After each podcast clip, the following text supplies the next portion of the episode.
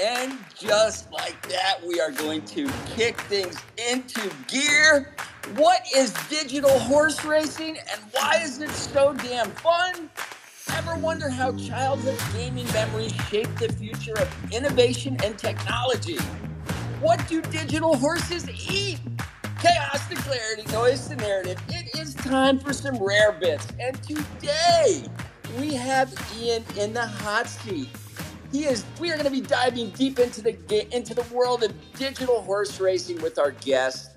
He is a creative mind to say the least. He brought us the hit sticks. He's involved with current projects like Photo Finish Game and the MVP Society. He's got 24 years of game dev experience that he brings to the table with everything that he does.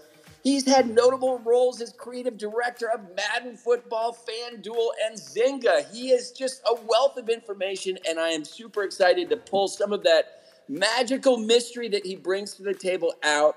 We're going to jump to some questions with Ian in half a sec, but before we do, we're just going to take a quick fingerprint of the day.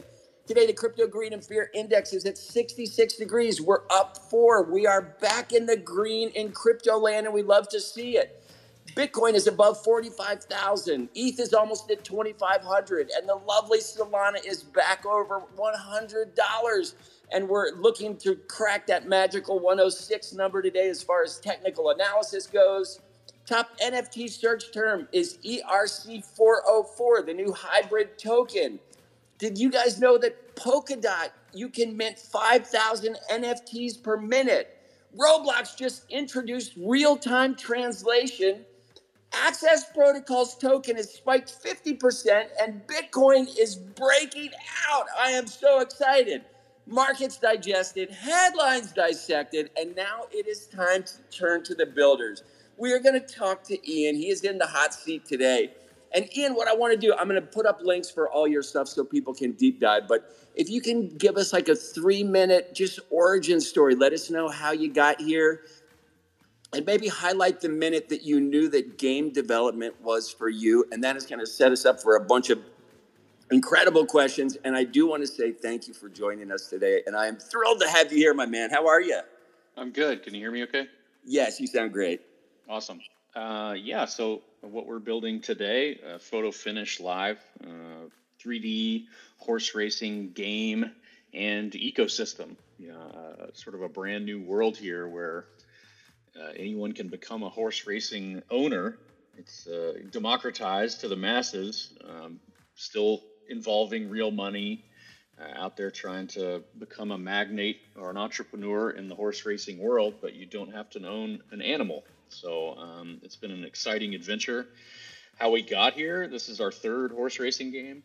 The uh, studio, third time that uh, I founded back in 2015, has has really been focused on this niche of horse racing for a long time now. And then, yeah, prior to that, I was at EA Sports and, and FanDuel and Zynga. Um, always been a sports fan, and, and sports sort of runs in my blood. Um, and you know, this was a natural extension, finding a, a, new sport that I felt was underserved and had a huge worldwide appeal, but but didn't necessarily have a good game. And so that's what we've been working on for, for, for so many years now. At this point, uh, how did I know that game dev was for me? I mean, I was a gamer my whole life. You know, grew up uh, glued to my Nintendo and my Sega, and then my PlayStation, and and my PlayStation 2 and just kind of always around it, always excited by it. I also grew up playing sports, and so you know a lot of the my favorite games were Madden and NHL hockey and a lot of the EA Sports games, NFL Blitz as well. So I loved games like that. I loved playing uh, everything always, and so when I got an opportunity to be a game tester in um, my sophomore year of college, that was my my way into the industry, and have been here ever since. That was the inspiration of like learning how it all worked and seeing behind the curtain, and I was hooked from the moment I got there. So yeah, that's what I've been doing since. Ian, what an awesome story! Just to begin as a game tester, I think one I. I'm not sure a lot of people even knew that title exists as something you could pursue, but apparently it does.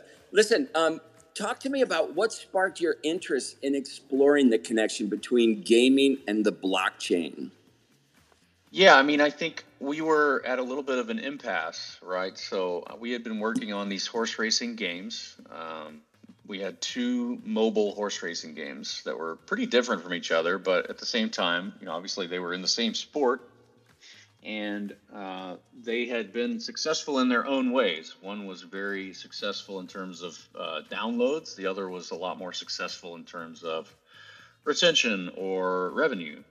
And so, and, we, and Ian, let me get you to even just double click on photo finish a bit more. Like just just a brief synopsis that you are actually breeding you're you're involved in all of the things that you would do as a living breathing horse owner but it is yeah. digital and in doing that you kind of remove a ton of the friction that's involved right yeah i mean i think you know there, there's sort of a romantic view that a lot of people have of horse racing you know there's these huge events you get dressed up there's always money on the line it's it's kind of a good blend of sort of the high class with also like full on degen you know gambling if that's what you're into.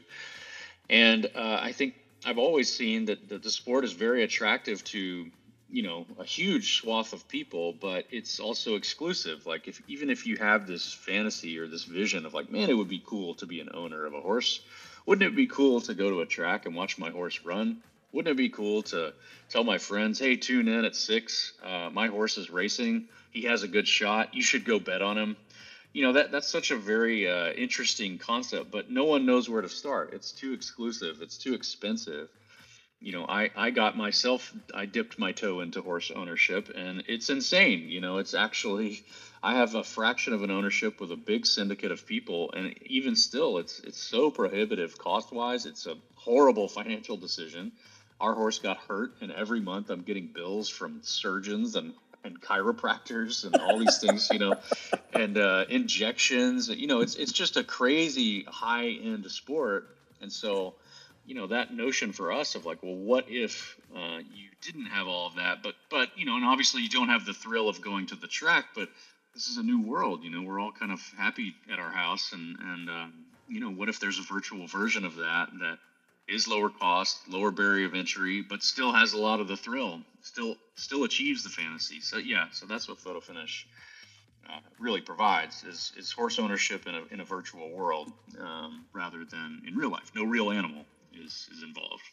And, um, and you, you know what? it's funny because I, I, had the opportunity to speak with Aaron DeGods, and mm, he, mm-hmm. he, is just a huge proponent of this ecosystem. And hearing him talk about it was really nice. Just yeah, you, oh, yeah. you guys are, are kicking it. Yeah, you're kicking the ball out of the park, and I think it's absolutely brilliant. Yeah, the, I mean the the thing to note, I guess, so back to the original part of like you know what drew us to the blockchain. Again, it, it was this sort of impasse where the mobile games were were reaching a little bit of a ceiling. Um, we we couldn't quite do a lot of the things that we wanted to. Horse racing is synonymous with real money. That is why people watch it. Is this sort of degen angle and the more that we would try to do certain things, like add, you know, even if it's a real money tournament or add a wager, it was really hard to do any of that only supporting Apple and Google. They have mm. very strict review standards. They would shoot down um, reviews that we would put in. We would put in, you know, small versions of those features that weren't even for real money, and they would they would turn it down, just saying, "Well, we don't allow this," and and then you'd have to fight them back and be like, "Look, it's not real," and so there was a lot of that pushback, and so the the success of of Top Shot, you know, and my friends getting into that and seeing it work, it was really like the light bulb went off for me of like, okay, this is maybe time to go ahead and try this. Now I never, uh, you know, I didn't really bet the company on it. It was really still like, let's let's go explore, let's build a prototype, let's figure out an idea, and immediately we saw the traction within the crypto community and knew that it, this was going to be a good approach to try, you know, and at least get it all the way out. Uh, we shipped a, a, beta within five or six months of, of, of, announcing. And once that beta came out and we saw the way people were reacting and playing, we, we knew we had something special uh, from there. Uh, and, and then, Ian, it's funny, like, just with your experience um, with Madden football, I think that gave you some really interesting insight into the gaming world. What what what about the the photo finish? Do you feel like carries that message that you're going to be able to capture the attention of the mainstream gamers as we start to move forward?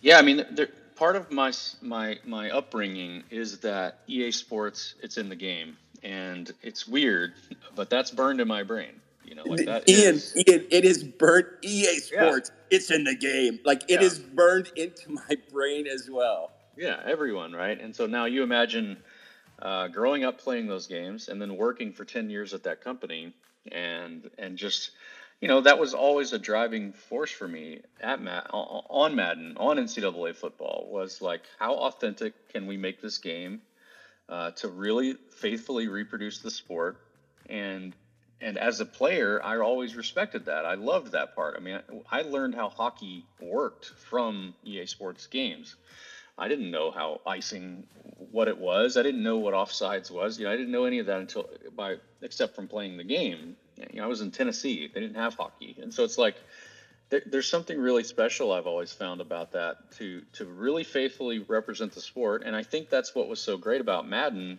and even meeting John himself. I mean, that was his whole thing. If you watch any of the old interviews. Uh, every yeah. single football game prior to Madden was like seven on seven, kind of dinky, you know, this and that. And and he came in and said, "No, you're not going to put my name on this unless it's 11 on 11 with real plays and all of these authentic things." And you know, I think as a as a gamer or as a kid when that came out, it was mind blowing. Of like, oh my god, there's all these different defensive packages and all this stuff, and you start to learn the sport through, of course, very fun gameplay. And so I look at horse racing exactly the same. I mean, there's a lot of in-depth concepts to horse racing that um, are very strategic and hard to understand and and and uh, you know take a lot of skill to to get your head around and and study.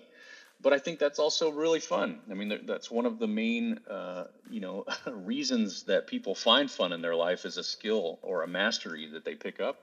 And so this is a brand new puzzle for a lot of people to solve, and um, I think it's great to, to teach people that way through a, through a digital or an interactive medium I mean, you know, my my son is interested in horse racing because of just seeing the way the game works and stuff, and so uh, there's a lot to it, and, and, yeah, that's why it's that's why I'm built that way. I don't think that um, you know, uh, the, the, the whole slogan of of Photo Finish Live is as real as it gets, and and the reason we say that is just because we're trying at nearly every turn to point it at real life. And because it's so easy to get off of that track and it's so easy to go, look, man, this part is really strange. Let's go come up with a weird new way to solve this problem.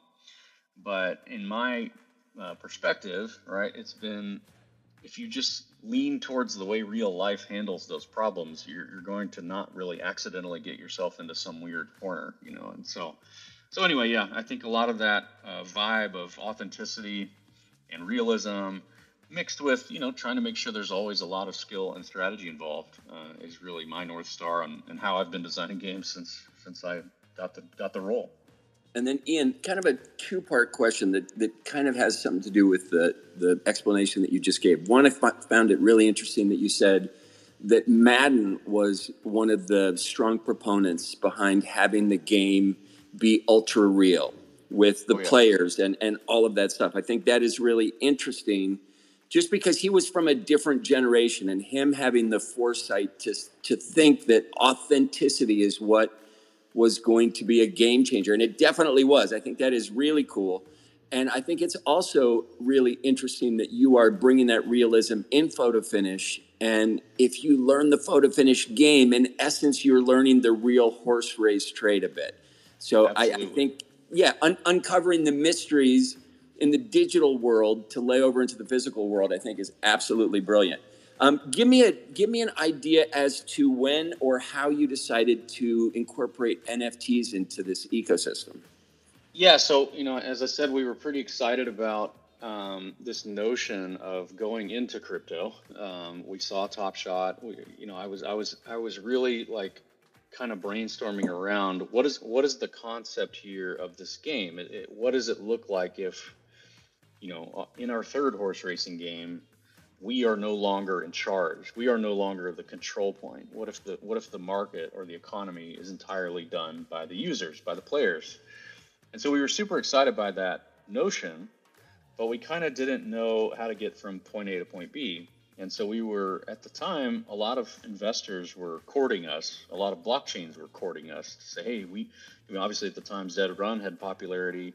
Uh, people knew us. They knew that we had a successful horse racing game already, and they're saying, "Hey, please bring your, uh, you know, bring your horse racing game to our chain." You know, like Flow and Dapper, for example, were really trying to get um, Photo Finish over onto, you know, be be next door to Top Shot. And so it was like we're evaluating all these uh, chains and evaluating all these concepts and trying to learn how it all works. And you know, at the end of the day, it was like, well, let's experiment. Let's look at the chain. Let's let's let's mess around with what we like the most and what we don't. And so we were creating nfts like on testnet on pretty much every chain you know messing around experimenting with every chain.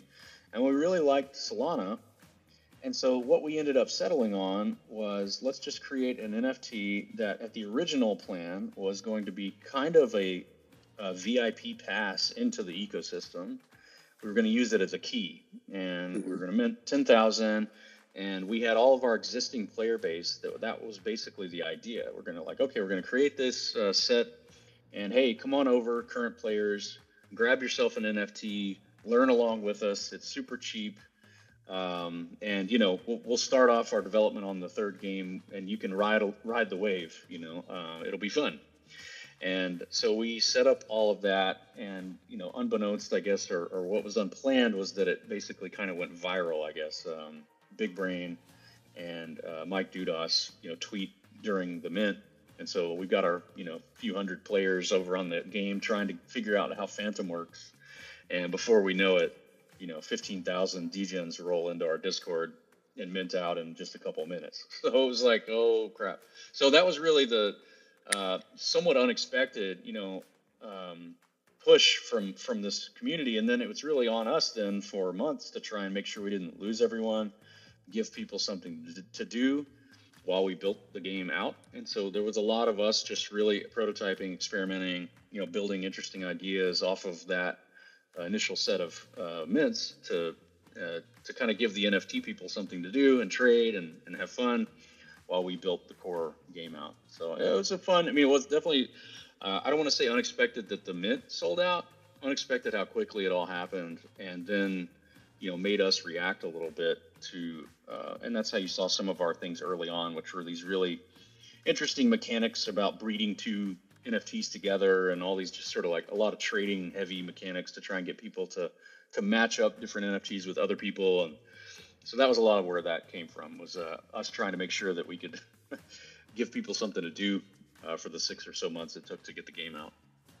And then Ian, can you shed any light on any differences that you've found between building in, let's say, the traditional gaming space and the space when you all of a sudden infuse crypto into the game? Oh man, it's totally different. I mean, yeah, that's, that's the understatement of the year. I mean, the biggest change, of course, is that you have to run a real economy. Like you, you kind of end up in this role of uh, Paul, my CTO, actually said it yesterday in a meeting we were having. It's like you end up in this role of like you're the Fed you know, and, and now all of a sudden these changes that you're doing and you're making have wide reaching economic impact to your player base.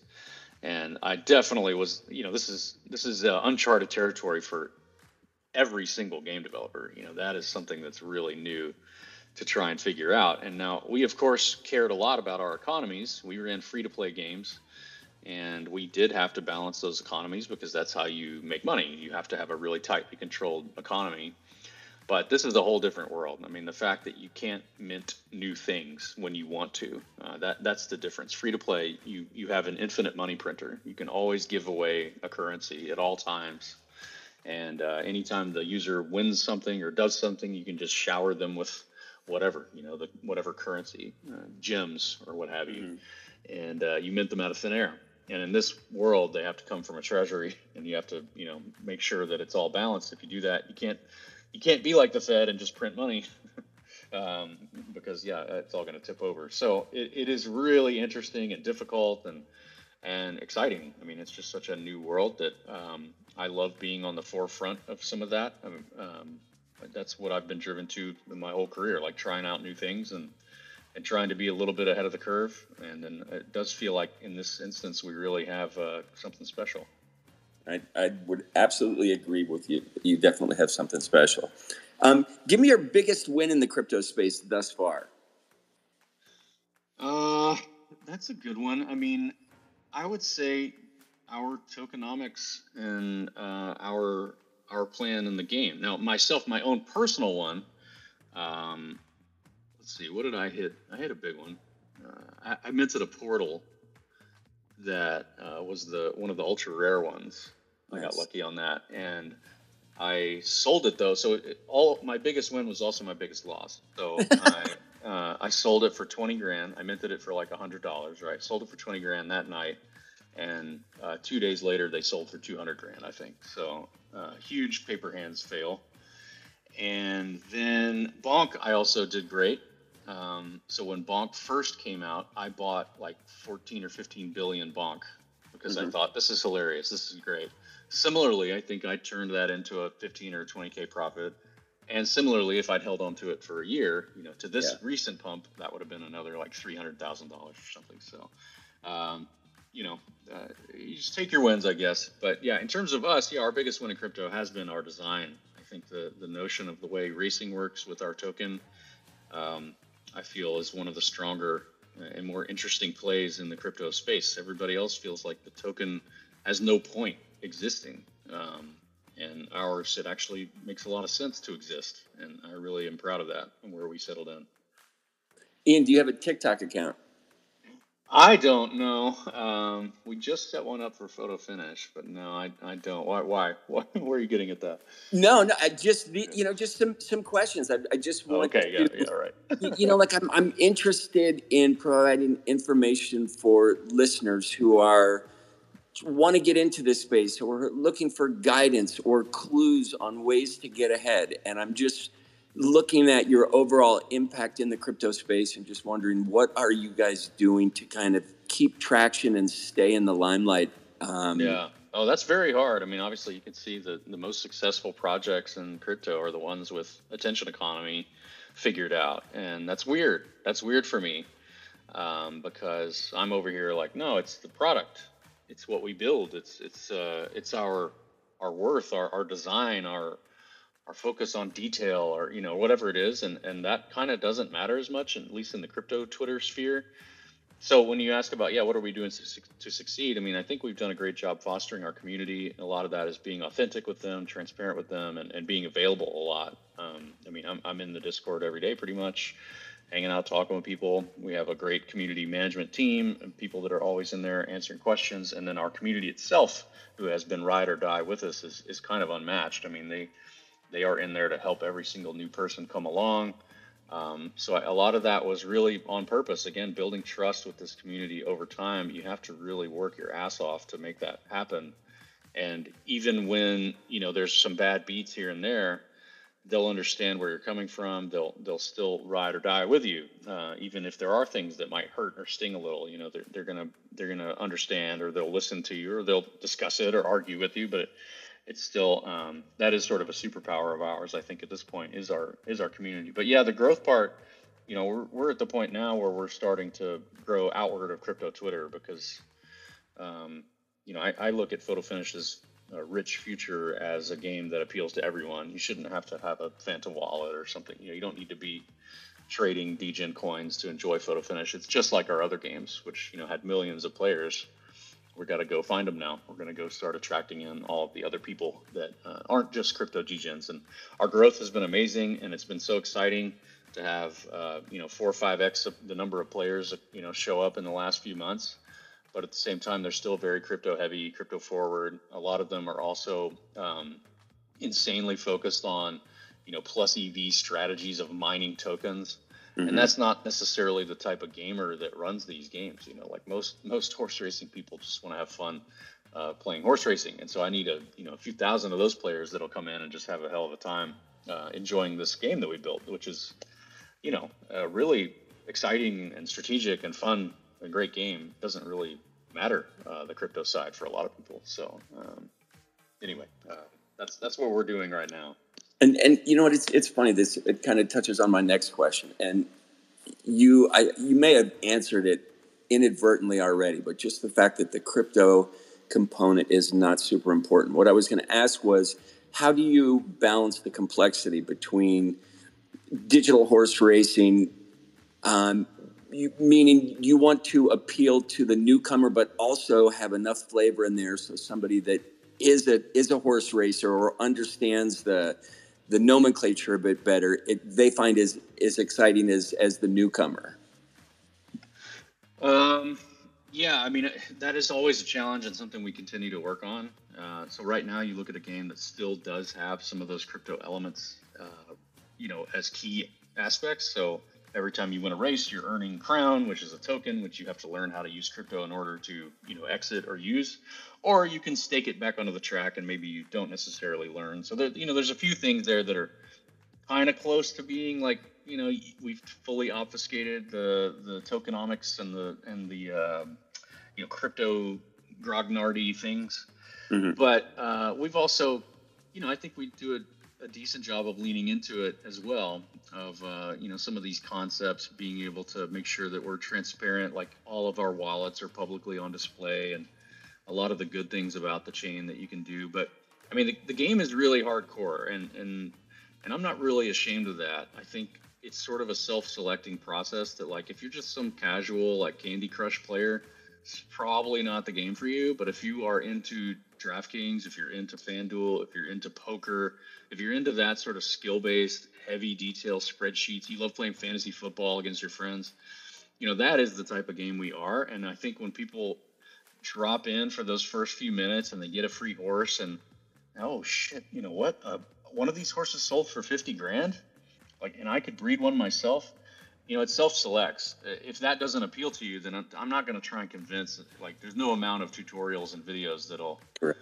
you know, that'll convert them. Um, so yeah. Um, Ian, in, in your in your personal trading, do you use technical analysis or do you just kind of go for no, what feels man. good? Yeah, totally awful trader. I mean, I, have I've had so many. I, I don't really trade, right? I don't have time.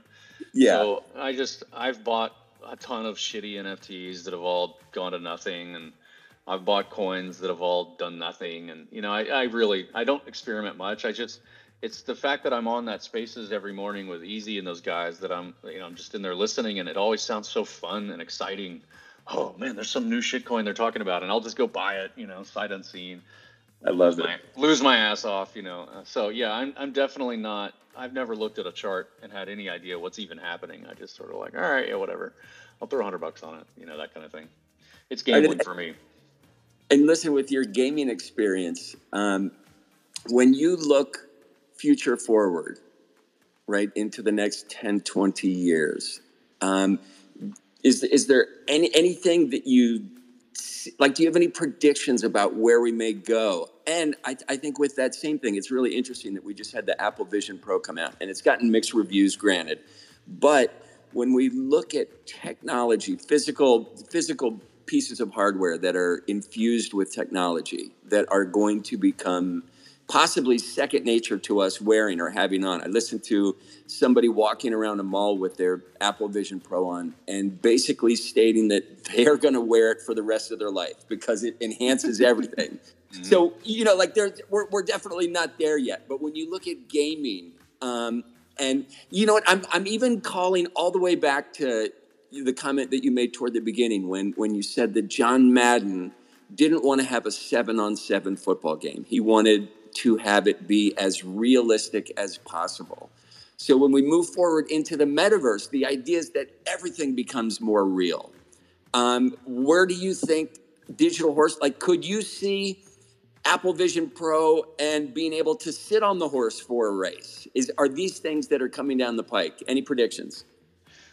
Um, I, I'm, I'm so I don't know if I'm the best person to ask about some of these. Obviously, I, I am very much into the game industry, but like when it comes to AR and VR, like I, I have been excited, but also pretty bearish about the, the, the concepts. Now, I think that there's something amazing to a future where we can augment our life with with extra data and displays. I mean, uh, now I, it might be yeah, 15 or 20 years or, or even longer to get these things to a form factor that isn't ridiculous. I mean, that Vision Pro is such a lame piece of hardware on your face, and I would never walk around with that. But okay, maybe it's the step that was needed, you know, to get us to the next one.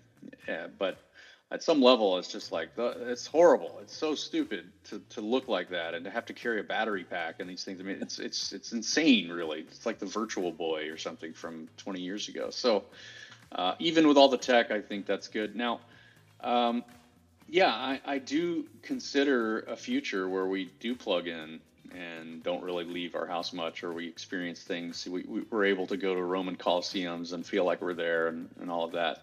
Gaming, it's just the biggest problem with VR and AR right now is just almost all of them are like neat experiences for a few minutes and then that's it. And uh, you don't really care about doing it again. You don't make it a core part of your life the way that your phone is or the way that even your console is. They're all just sort of like these neat one-off experiences. They're amazing as amusement park rides, but they're not like a core part of your life.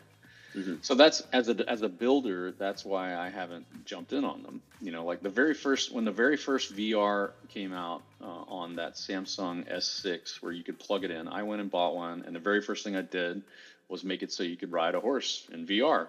Um, you know, we had a track, and you could jump on it, and it was, you know, it was like okay, it was nauseating it didn't matter. It never felt like anything you'd ever do again. And again, it feels like a theme park or amusement park ride. Novelty. Um, yeah, pure novelty, pure just like thing. So uh, until something changes, form factor or you know, uh, so one other killer app or something like that. Now, I mean, again, my kids like they will spend a decent amount of time in VR. Like my my son and daughter are playing Gorilla Tag all the time. They're playing Job Simulator all the time, so they, they have more of a propensity to it than I do for sure. And I, and I do realize that like okay, well if, if kids are doing it, then it's gonna you know it's gonna be more mainstream adopted. But for me as a builder, it's just too um, too too little of a experience that we're like you know we have to make sustainable businesses. You have to make games that last a long time uh, that are going to sell a bunch of copies or whatever it is, and it just I don't know, it's just not there yet uh, from my perspective to, to run mm-hmm. as like a as a live service. Will it in the future? I'm sure it will. Um, and I don't know if I'm going to be the guy to build it, you know, but um, someone will. But yeah, I'm just not as crazy about it, you know. I don't think it's cool enough or long term enough uh, to do it. So. Ian, it's interesting um, when we talk about building and you being a game developer and a builder and creative thinker. And I'm just keen in on your statement when you said you watch your kids play VR tag. Do you feel like you, you know, and, and then I think shortly thereafter you said that if kids do it, people will do it. Do you have the opportunity to utilize your kids as kind of a tool for figuring out what may work? Do you do you look to them for insight? Because oh, yeah. they are younger. Yeah, for sure. I mean, you know, it's a, it's an interesting generation when you think about it. So, like my son in the middle of third grade, right, had a world pandemic hit, and he was locked in his house for a year. Schools closed. Um, yeah, my daughter was in kindergarten. You know, it's like so. There's a formative part of their year where they kind of plugged into the online world uh, as their way to be social, and you can see it. It's very natural to them now to like hang out in a metaverse. Uh, they they use games and they use interactive media as the way to be social. And you know, at some level, we could argue whether that's good or bad, right, for their future. Um, but but the majority of the time, my son would would obviously much rather be plugged in with his friends playing a game online than even mm-hmm. hanging out with them in person, right? It's just sort of like he's relaxing, he's having a good time, they're all making jokes, blah blah. So I mean, I definitely see that, and I mean that is where I got a lot more of some of the belief of like, all right, well maybe we should be building more social things. You know, I have tried building uh, just little prototypes within games like Roblox because you do see that it they are sticky. It is sort of a world that people like hanging out in. Um, but yeah, you know, obviously with me heavily working on a real money game right now, I just sort of like, all right, kids, we'll just we, we disconnect a little bit on that because my son is always like, "Hey, can I come play? You know, can I do this? Can I pick the horse?" I'm like, "No, son, that's illegal."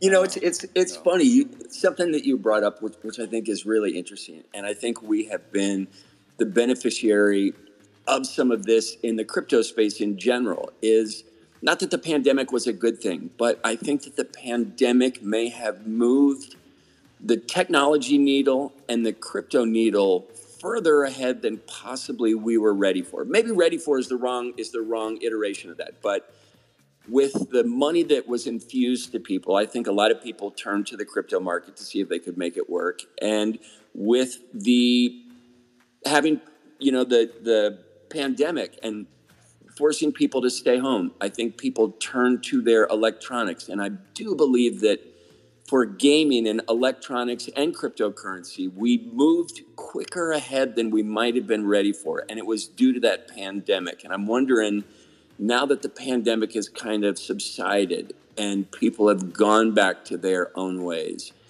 have you found that, that the interaction in the video digital world has, has dropped off or is it similar to your son, where he has found interest in it and it will be a part of his life forever moving forward? I think it is more the latter. I mean, there's there's certain things that you can see that stayed. I mean, especially within tech and within game development, which is like remote work, uh, socializing online more, you know, playing games online more is definitely there. And some of that, for me personally, is way better. I mean, when I think about when I uh, did all of these fundraising meetings. I mean, I've had over a hundred probably meetings with different investors, right? And I think back to 10 years ago when I worked with like a small startup, he did all of those in person. um, and I just think about what an absolute nightmare that is that he would have had to fly to, to Silicon Valley, to Menlo Park, and get shot down over and over and over again. Or, or to go interview someone, they have to fly to meet you um, you know that that sort of unlock of Zoom and telecommunications now being socially acceptable for people to meet, to to interview, to work uh, digitally, I think was a huge accelerant on on tech. And and obviously for me it's like yeah it's it's been a life changer to be able to do that stuff from the comfort of my office or my home. So i do think that yeah the digital side i mean you can see the contraction that's happening right now in the game industry as i think COVID got everyone over their skis quite a bit. I mean, games was, of course, surging, you know, 30, 40% gains because people had nothing else to do. And then game companies, some of them thought, well, this is never going to stop, so let's go hire a ton of people, which was, I think, kind of a stupid move. And and and then now you're seeing these huge layoffs. You know, Microsoft, Activision, EA, Unity, just doesn't stop. They're having these monster five percent, ten percent, fifteen percent, you know, of the workforce getting let go. So you see that like pullback, um, which I don't know. Most people should probably have expected that. Of course, it was a boom while people were trapped in their house, and it's going to come back down to earth. But it, it's not like it's uh, slowed down. It's still growing. Gaming continues to grow. Entertainment continues to grow. Um, so obviously, I love the industry we're in. I don't think it's ever going anywhere. That's for sure. And then, Ian, if you could give yourself advice, let, us say you could go back 15 or 20 years, what what advice would you give yourself getting into this game? And and I want to I want to I want to gear your answer specifically toward people that are running into resistance. And sometimes that resistance becomes overwhelming, and people might decide this is too tough for me. I'm going to give up. I am not going to continue. Yeah. And find it really interesting that you got to start as a game tester and it, it led you down a really interesting path. And I just wonder is there any moment that you needed some inspiration or any insight that you could share to people who might be struggling through some things right now? No, that's great. I mean, I, you know, I often thought like, did I spend too much time of my life at at EA? You know, that was my entire twenties was at EA Sports, and and that time was also um, like sleeping at the office almost. You know, I worked incessantly, and the majority of my 20s was uh, being obsessed with working on Madden and making Madden the best it could be. And so I don't know, half of myself, I look back with a fond memory of like, wow, we had so many fun times. You know, we're there working late, we're doing whatever goofy thing, we're playing video games, we're, you know, having a good time. But I also could have probably traveled a little bit. I could have seen some other things, um, you know, because then once you have kids, everything changes. Uh, once I had kids starting in my 30s, you know, you're just locked into your life. You, are not really going around much. You got your one little vacation a year, which is not really a vacation because you have kids. Um, so I think there's some of that that you know would be more like enjoy that young era when you're when you're untethered. But in terms of like going out and getting after it, I mean, I try to say this a bunch when I do talks and stuff like that. That like we are in this world now that is there. There are zero excuses. I mean, when when I first started in games and I had all these game ideas that I wanted to do, uh, there was no way to make a game and, and publish it. You know, how, how else? If I even if I'd somehow figured out how to get a disc made on a PlayStation, which was already a major problem how am I going to get Sony to okay it? You know, how am I going to? There was such a massive barrier to that, and all that's gone. And that that sort of notion of like anyone can make a game, anyone can build a game company, anyone can build an entertainment company. You can go watch some YouTube tutorials. You can set a formation of a company up online. You can really do anything. There's no excuse to learn and to try. And I think that was really, you know, the exciting part for me when I finally made the jump out of the corporate game dev and into my own thing that it was like maybe I could have done it a little bit earlier, but for the most part, a lot of that was just like it was time because it was possible. It was now like I could publish a game on Apple. I could go and create my own website. I could do, you know, I could learn how to do anything myself that before was like very much, you know, off limits. And then now, like, geez, AI can can do almost half of the heavy lifting for you anyway. So I don't know. I think it's really about at this point, like there's no fear of failure, and trying things has such a low cost of, of entry at this point that um, it's exciting. I think. I mean, I, when I think about the world that my kids will be able to grow up in as adults, of just like there are no barriers on being entrepreneurial, on trying ideas, coming up with wild, crazy, weird ideas. There's there's a there's a corner on the internet that would appreciate anything that you make no matter how weird or bizarre or cool or bad it is, like you can always find uh, someone that would probably pay for it. Um, so there's, uh, I don't know, it's just an exciting time. I think we're just so lucky to, to be alive in this timeline, to be honest. And I think about like my grandfather, and you know, he didn't have electricity. He was like living on a farm.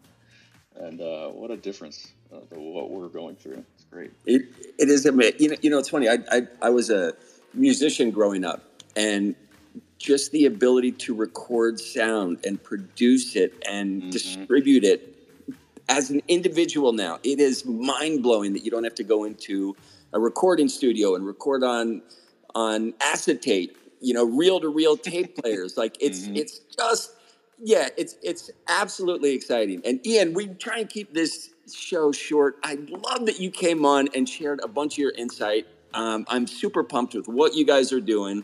I'm going to post yeah, dude, it's it, you're you're magical. You're a true Chad, and you're you're you are, dude. And and your story, how you came to be in this space, is super uplifting, and I think a bunch of people will find some some inspiration in it. I am going to post all of your links. This will be up on the podcast. I will post this today. Everything is going to be posted. People are going to be able to find you, Ian. Is there anything else that you want to say to people um, before we wrap up? No, yeah, thanks for having me, man. Uh, it's always great. I, I, see so many studs and you know various people from our community in here. So obviously, thanks guys for tuning in, and always just the best community around this uh, photo finish crew, and um, you know, happy to to be a servant to their needs uh, and build the, the, and entertain this group of players because they are uh, it's a special group, and so yeah, thanks everyone for joining, and good to see all of your pretty stud faces. You fucking awesome. That is how we do it. That is the show. Remember the rabbit hole runs deep. If you are still craving crypto clarity, check my Substack. All of Ian's links are going to be posted in the podcast. You will be able to find that everywhere. Search Rare Bits. Listen, like, subscribe, and share. Warning, Rare Bits may cause hodling. Boom!